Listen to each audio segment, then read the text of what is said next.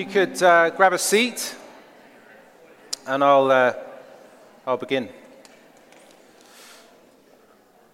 just going to pray before I speak.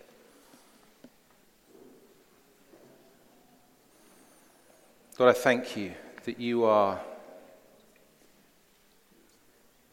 you are supreme.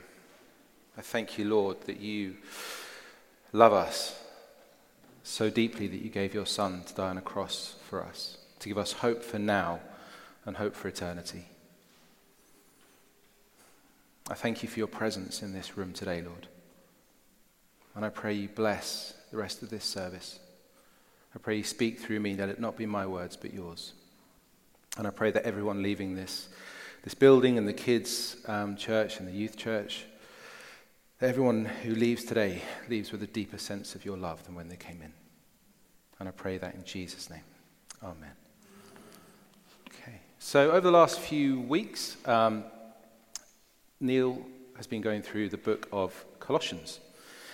And uh, he's been looking at what the, the, overall topic is. He did a kind of sort of meta narrative, a bigger picture talk in the first week, and then has gone into the detail as each week has gone by. And this week, I'm going to be looking at Colossians 3 and a little bit of Colossians 4. But before we do that, we're going to play a game. So, um, can I get the first picture slide, please? So there's a camouflaged or conspicuous. Um, I'm going to do four of these. They get a bit harder as they go along. So, uh, can you spot the owl in that picture? So it's a resounding yes. Resounding yes. Okay. For those listening, there's an owl on a picture of lots of straw in the bottom right. Quite camouflaged. Okay, let's go for the next one. Gets a little bit trickier as you go. Can you spot the lizard on that picture? A few yeses, a few silences. On a tree trunk, we've got a lizard pretty well camouflaged. It gets quite tricky now. Okay, let's get to the meat of it. Right, in this picture, there are two turnstone birds. Right? Can anyone spot two birds in that picture. I guarantee they are there. I didn't believe they were there until I looked at the solution to this. Look, there they are. If you don't believe me, go to the next slide. Zooms in. There, see? Little birdie. Amazingly camouflaged. So, for those listening, these two birds are on a, a beach of pebbles and they are just incredibly camouflaged. Very hard to see. And the last one, where's Wally? You can't do this without where's Wally, right? So, can anyone spot, give it a minute before you give the solution, anyone see where Wally is on that picture? Oh, Ross has got a hand up. On the far right. Yeah, let's see if that's the right answer. Next, yay! Nice one, Ross. Eagle eyes. There is a reason for this, by the way. It does somehow tie in. It's not just um, for fun. We'll come back to that later. Okay, so let's get into the Bible. By the way, eagle eyes, everyone. Well done. Um, we're going to read a big chunk of scripture, the whole of Colossians 3 and a little bit of Colossians 4. So it's going to come up on the screens. If you want to follow on your phone or in a real life Bible, uh, please do. Just don't play games on your phone. That's uh, not to be encouraged. Um, but let's go with Colossians 3. Oh, just a precursor. I'm actually only going to be talking about the latter part in the beginning of Colossians 4, but it's good to give the context in these things. So that's why I'm reading the whole of Colossians 3. So, since then, you have been raised with Christ. Set your hearts on things above, where Christ is seated at the right hand of God. Set your minds on things above, not on earthly things. For you died, and your life is now hidden with Christ in God. When Christ, who is your life, appears, then you also will appear with him in glory. Put to death, therefore, whatever belongs to your earthly nature sexual immorality, impurity, lust, evil desires, and greed, which is idolatry. Because of these things, the wrath of God is coming. You used to walk in these ways in the life you once lived, but now you must also rid yourself of all such all things as these anger, rage, malice, slander, and filthy language from your lips. Do not lie to each other, since you have taken off your old self with its practices and have put on the new self, which is, the being, which is being renewed in knowledge in the image of its creator. Here there is no Gentile or Jew, circumcised or uncircumcised, barbarian, Scythian, slave or free, but Christ is all and is in all. Therefore, as God's chosen people, holy and dearly loved, clothe yourselves with compassion, kindness, humility, gentleness, and patience. Bear with each other and forgive each other if any of you has a grievance against someone. Forgive as the Lord forgave you, and over all these virtues put love, put on love, which binds them all together in perfect unity. Let the peace of Christ rule in your hearts, since as members of one body you are called to peace. And be thankful. Let the message of Christ dwell among you richly as you teach and admonish one another with all wisdom through psalms, hymns, and songs from the Spirit, singing to God with gratitude in your hearts. And whatever you do, whether in word or deed, do it all in the name of the Lord Jesus, giving thanks to God the Father through him. Wives, submit to your husbands. Submit yourselves to your husbands, as is fitting to the Lord. Husbands, love your wives and do not be harsh with them. Children, obey your parents in everything, for this pleases the Lord. Fathers, parents, do not embitter your children, or they will become discouraged. Slaves, obey your earthly masters in everything you do. And do it not only when their eye is on you and to curry their favor, but with sincerity of heart and reverence for the Lord. Whatever you do, work at it with all your heart as working for the Lord, not for human masters, since you know that you will receive an inheritance from the Lord as a reward. It is the Lord Christ you are serving. Anyone who does wrong will be repaid for their wrongs, and there is no favoritism. Masters, provide your slaves with what is right and fair because you know that you have a master in heaven. And devote yourselves to prayer, being watchful and thankful. And pray for us too, that God may open a door for our message, so that we may proclaim the mystery of Christ, for which I am in chains. Pray that I may proclaim it clearly as I should. Be wise in the way you act towards outsiders. Make the most of every opportunity, and let your conversations always be full of grace, seasoned with salt, so that you may know how to answer everyone. Now, the background to this is that Paul is in prison. He's in house arrest in Rome. And the house arrest wasn't like um, a lot of prisons. You, in this one, you could get visitors and they could stay for a while. And Paul often had visitors from different churches that either he'd planted or other people had planted. And based on those visitors and what they told him, he'd write letters, which is where we get Corinthians, the letter to the church in Corinth. Or we get Ephesians, the letter to the church in Ephesus, and we get this letter, the church to the letter to the church in Colossae, Colossians. And it's because Epaphras, who planted that church, came and visited him and told him all that was going on in this church and the ways in which they were drifting. And Paul would write these letters and he would look at what was going on and he would give his advice on how they could correct, they could come back to, to Jesus, to the true message. And in particular in Colossae, what was going on was that they were doing something called syncretism, which is the way they were really absorbing the outside cultures. Colossae at the time was a city where lots of different cultures were mixing. It's kind of a uh, melting pot of different religions, different cultures, different beliefs. And as often happens, the church there became infused with some of the things around. So there was like angel worship, people putting angels at the same level as God. There was Jewish Gnosticism, and that's where you separate out the, the spiritual and the physical, and you look at the spiritual as holy and the physical as not worthy and in some ways evil. And there was paganism, which is worshipping other gods, often multiple gods. And the church was being influenced by this, and they were taking on some of those beliefs. And Paul wrote to say, No, this is not how it goes. Jesus is the truth. He is Lord of all. He died and rose again for you. That's the truth you need to stand by, not these other ones. And when you realize He's on the throne and all that He's done for you and how much He loves you, then it will influence every part of your life, every single aspect. Our speech, our marriages, our families, our workplace, what we spend our money on, how we treat people, how we spend our time, everything.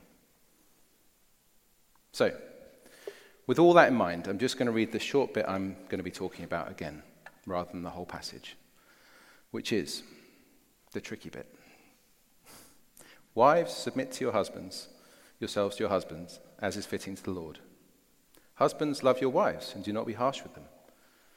Children, obey your parents in everything, for this pleases the Lord. Parents, do not embitter your children, or they will be discouraged. Slaves, obey your earthly masters in everything, and do it not only when their eye is on you to curry favor, but with sincerity of heart and reverence to the Lord. Whatever you do, work at it with all your heart, as working for the Lord, not for human masters. Since you know that you will receive an inheritance from the Lord as a reward. It is the Lord Christ you are serving. Anyone who does wrong will be repaid for their wrongs, and there is no favoritism. Masters, provide your slaves with what is right and fair, because you know that you have a master in heaven. Devote yourselves to prayer, being watchful and thankful, and pray for us too, that God may open a door for our message, so that we may, we may proclaim the mystery of Christ, for which I am in chains. Pray that I may proclaim it clearly as I should. Be wise in the way you act towards outsiders Make the most of every opportunity, and let your conversations be full of grace, seasoned with salt, so that you may know how to answer everyone. Now, this is a tricky passage. I was speaking with Neil about um, preaching, and he said, Oh, I'm away that week. Oh, this one comes up. And I thought, Hey, thanks very much. Yay. Wives submitting, slaves, marvelous. Um, but actually, uh, Neil spoke about a lot of these tricky passages a few weeks ago bless him, on the 4th of June in the Vineyard DNA series. So he has deliberately touched on a load of really hard bits of scripture.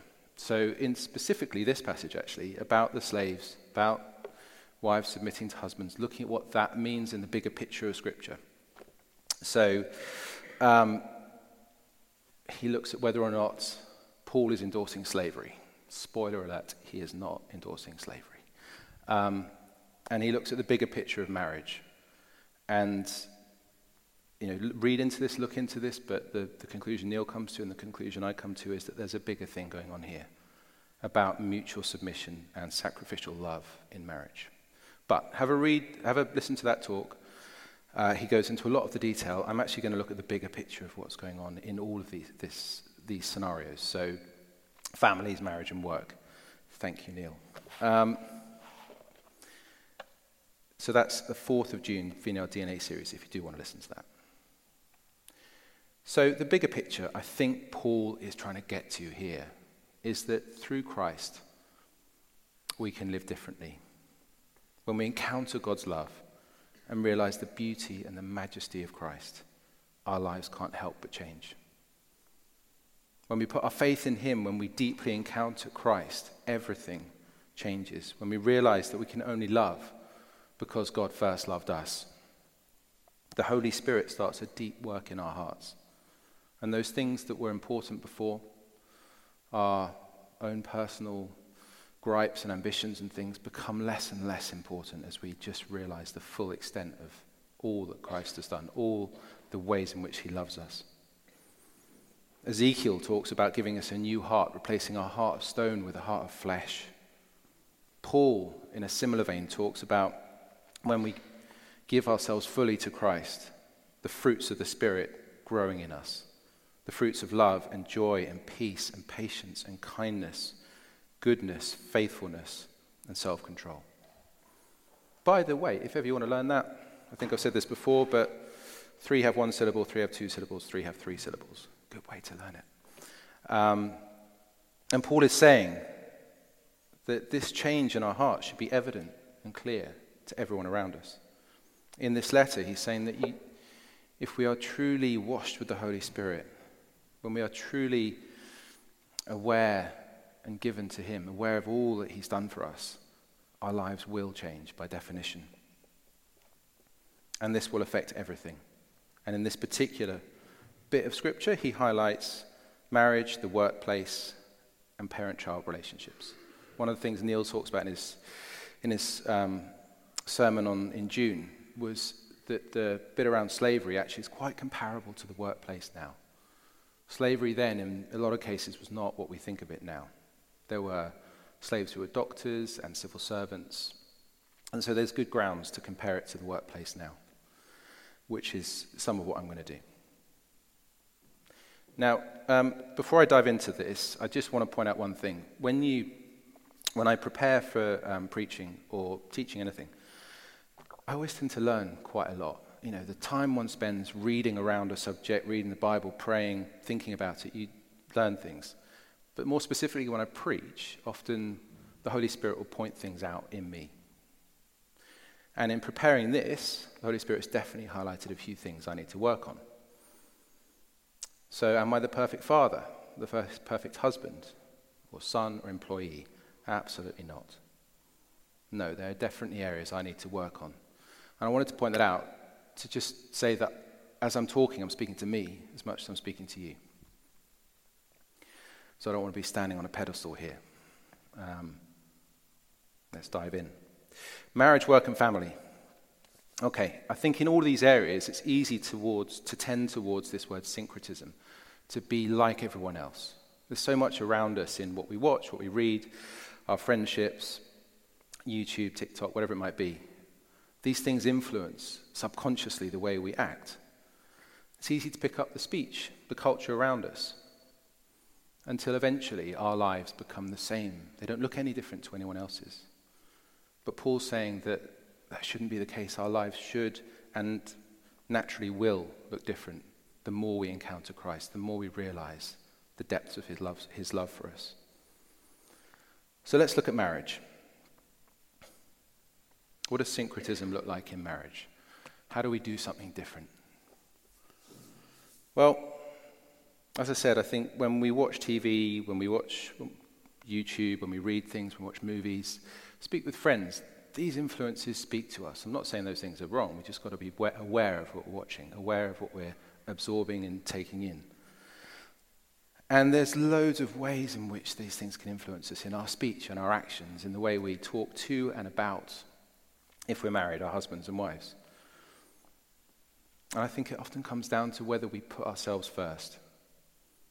You know, there's a lot in the kind of speech I hear about living your best life. You do you. You know, is, it, is life really about living our best life, about us, about our own personal fulfillment, which is a lot of what I read, a lot of what I see? I don't think that's what Jesus teaches. He teaches self sacrificial love. And in a marriage, and I'll talk about this later, but in a marriage, there's a, it's meant to be a picture of Christ and the church, of sacrificing ourselves continually, day after day, for our spouse. So are we putting ourselves first or are we putting the other person first? I think there's a normality as well of how we speak to and about our other halves. And that often isn't kind. I hear a lot of people speaking about their other halves in not the loveliest ways. I also see it in the way people speak to their other halves, husbands to wives, wives to husbands, in not the kindest ways. And that can become a norm that we think, oh, it's normal to be like that. I'll be like that and I'll do the same in friendship groups, in public, wherever it might be, even on WhatsApp and, and social media. The other one, you know, these are, these are more subconscious ones. Other ones that I think are becoming more normal, the desensitization and normality of using pornography. I think that's a big one. You know, it's on phones, it's available, it's becoming more, more and more used because of the availability of it. Um, the stuff I read suggests that vast percentages of the population are looking at this stuff, and it's becoming a normal thing. But is that respectful and honoring to the husband or the wife? Is that honoring to the person on the screen? Is it seeing people as fearfully and wonderfully made in the image of God? Are we committing adultery with our eyes? You know, there are lots of ways I think we can get absorbed into the culture around us and think things are normal until we take a step back and look at the Bible, hear what God has to say about these things. And this is compared to, and I'm sure we've all encountered this, and there's people in this room I know are like this couples where you just see the love and the tenderness in how they talk to each other, how they talk about each other.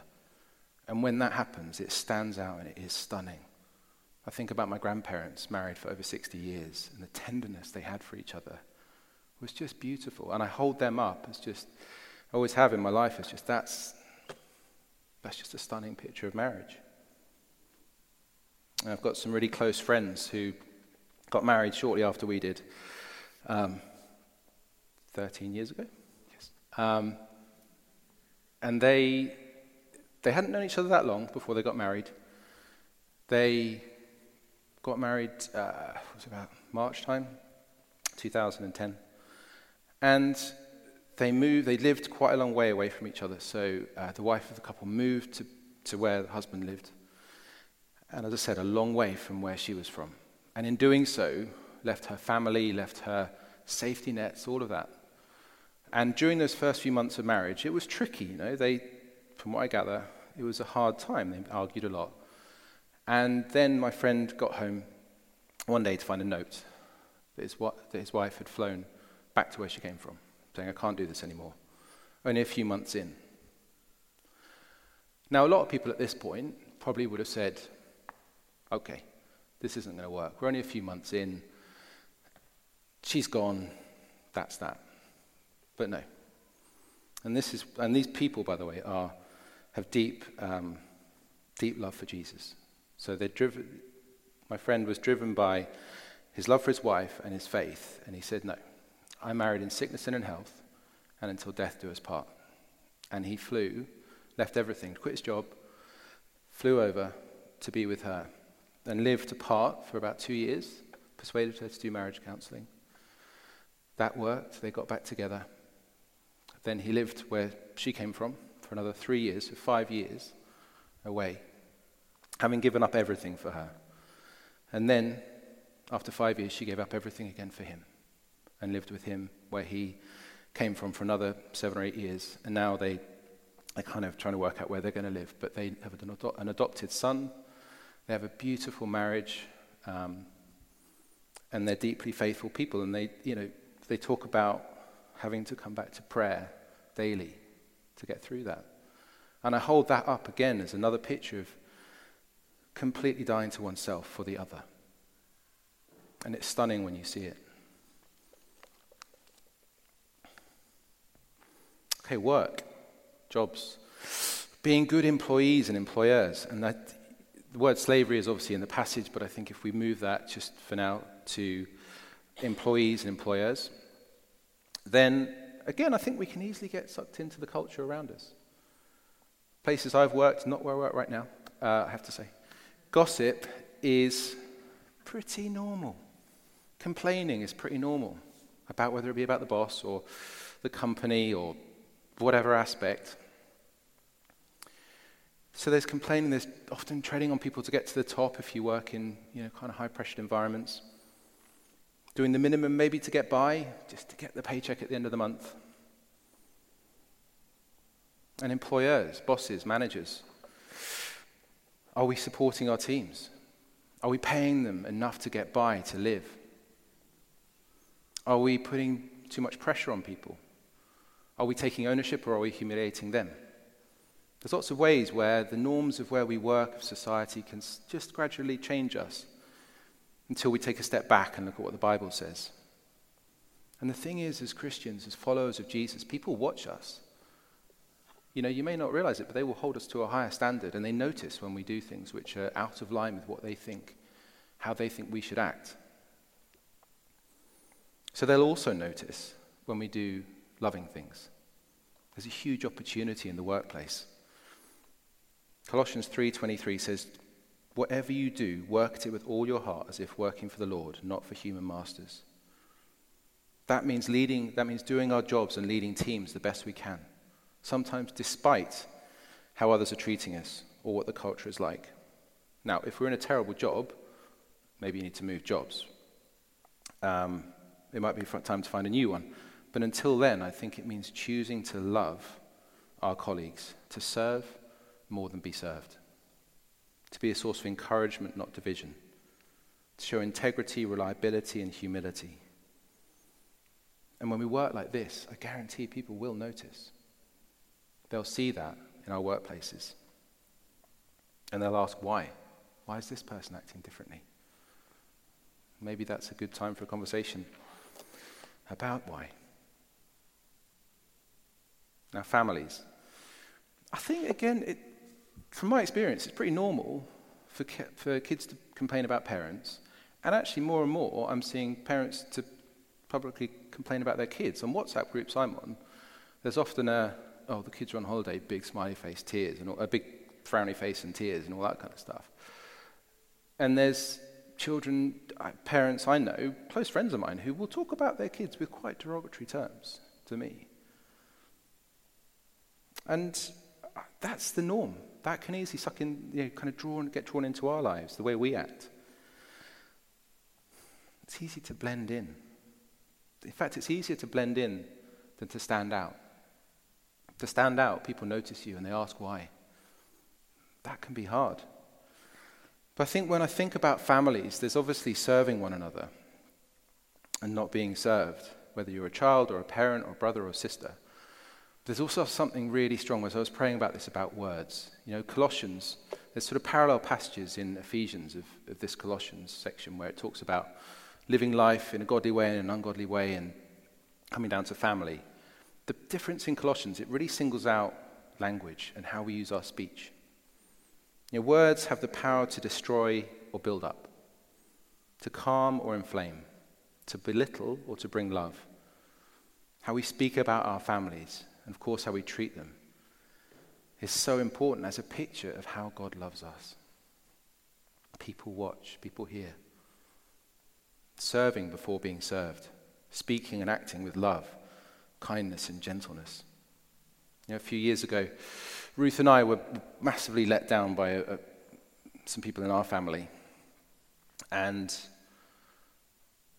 we could have chosen to um, become quite bitter, actually, about what happened.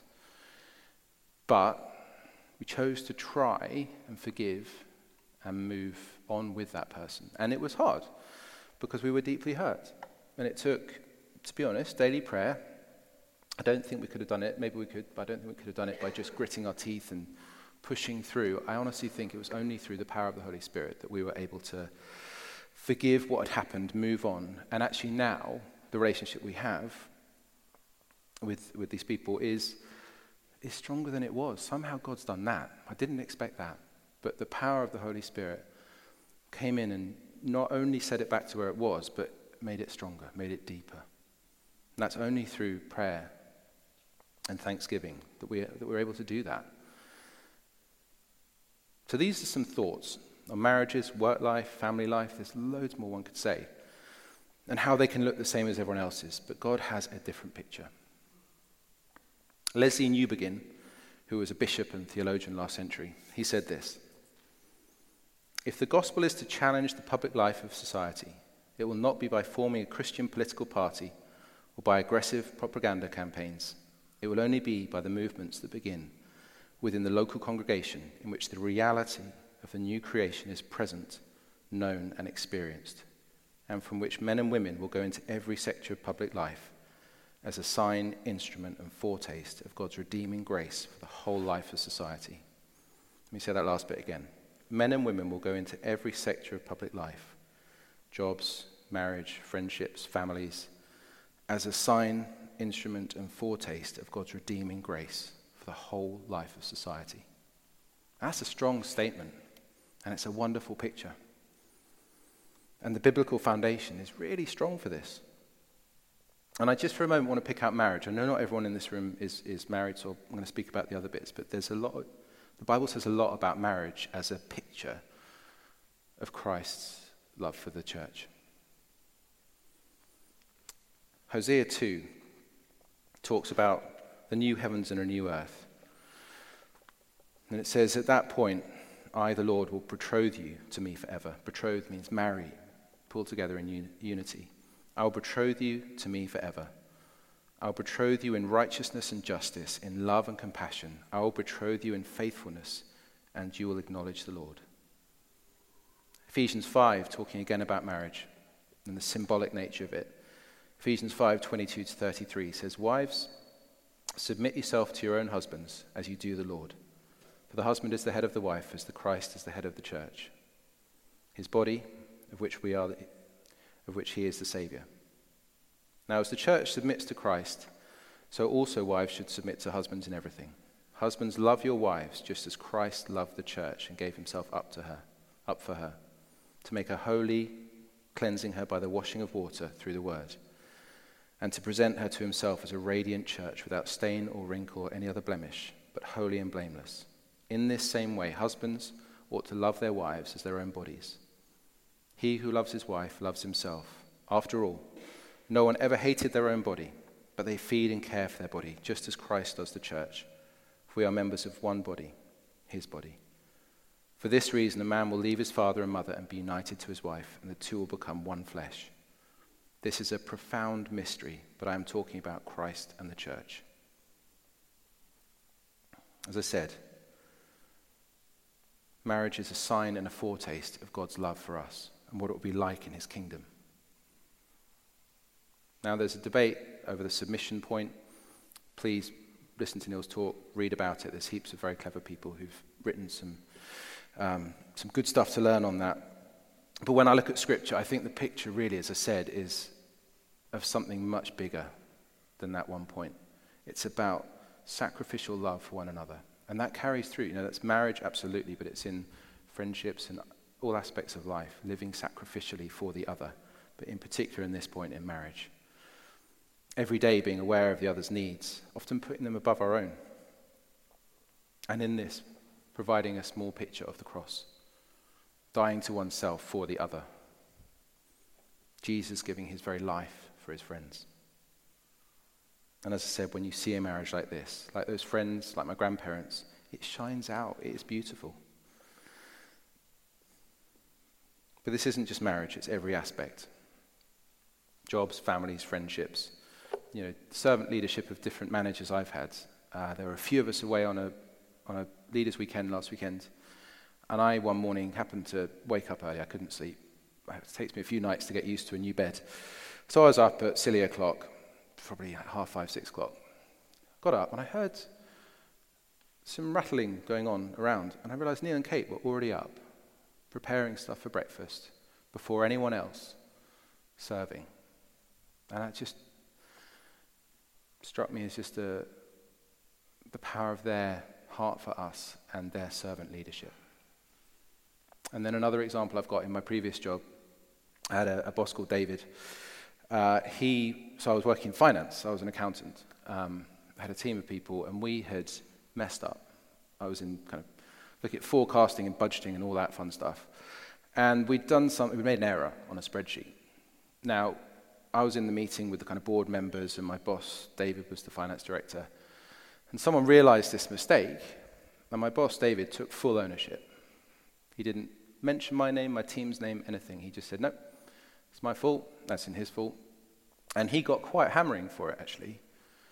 And that is not often the case. Often people will defer and say, oh, yeah, Alex, why did that happen? What did your team do wrong? But he took it all. He took the blame. Now, behind closed doors, different things happened. He had a bit of a word with me. But, um, but in that moment, he took it. He took on the blame for that. And he, again, you know, this was a Christian organization. I know the depth of his faith, and he shone that out in that small way, actually. So in the workplace, we have opportunities to show something different, a different way, to butt against culture and not be the same. Now, as I kind of begin to draw towards a close, uh, one of the things I'm really aware of is the power of a talk like this to induce feelings of guilt or shame or leaving us way more burdened leaving than when we came in. And that is not my intention. The Bible is really clear on this. Jesus did not send his Son into the world to condemn the world, but to save the world through him, that whoever believes in him is not condemned. Now, there's definitely a place for the Holy Spirit poking us and, and highlighting stuff in our lives that might need improvement, but not to feel a huge burden, but instead to replace that with faith that the Holy Spirit can help us and change us and make us more holy, make us more sanctified. And with His help and with prayer and thanksgiving, this will happen. You know, trying to be better, trying to uh, live a more joyful or patient or self controlled life, we can probably do some of that ourselves, but it's really hard. It's a bit like a New Year's resolution, I think. You know, we try for a while, my experience personally, it doesn't last that long or we begin to kind of taper off. I think really it's with God's help that we can do this well And the process of sanctification, the process of becoming more holy, the more like Jesus, happens when we really push into worship, thanksgiving, reading our Bibles, when we encounter Jesus daily, when we walk by the Spirit, not by the flesh. You know, Paul picks up on a, a pattern of this in several of his books. In Ephesians 6:18, I said there were some parallel passages. He starts with this similar framework of how to, what it's like to live in a um, life without God and, and then with God, what our life should look like. And he ends with, or he moves on to, and pray in the Spirit on all occasions with all kinds of prayers and requests.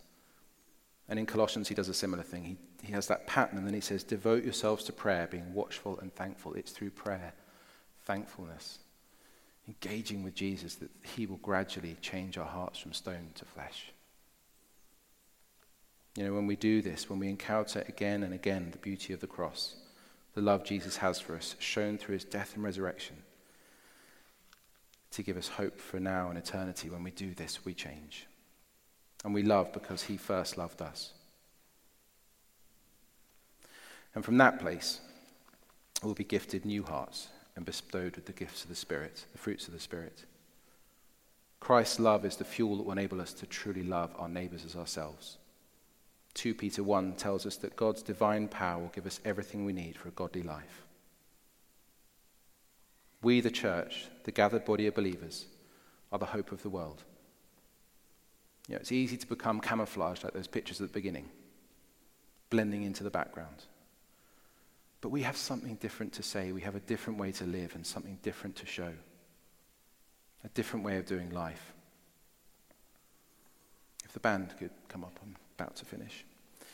Um, Colossians 1:27 tells us that Christ in us is the hope of glory, and this is the truth.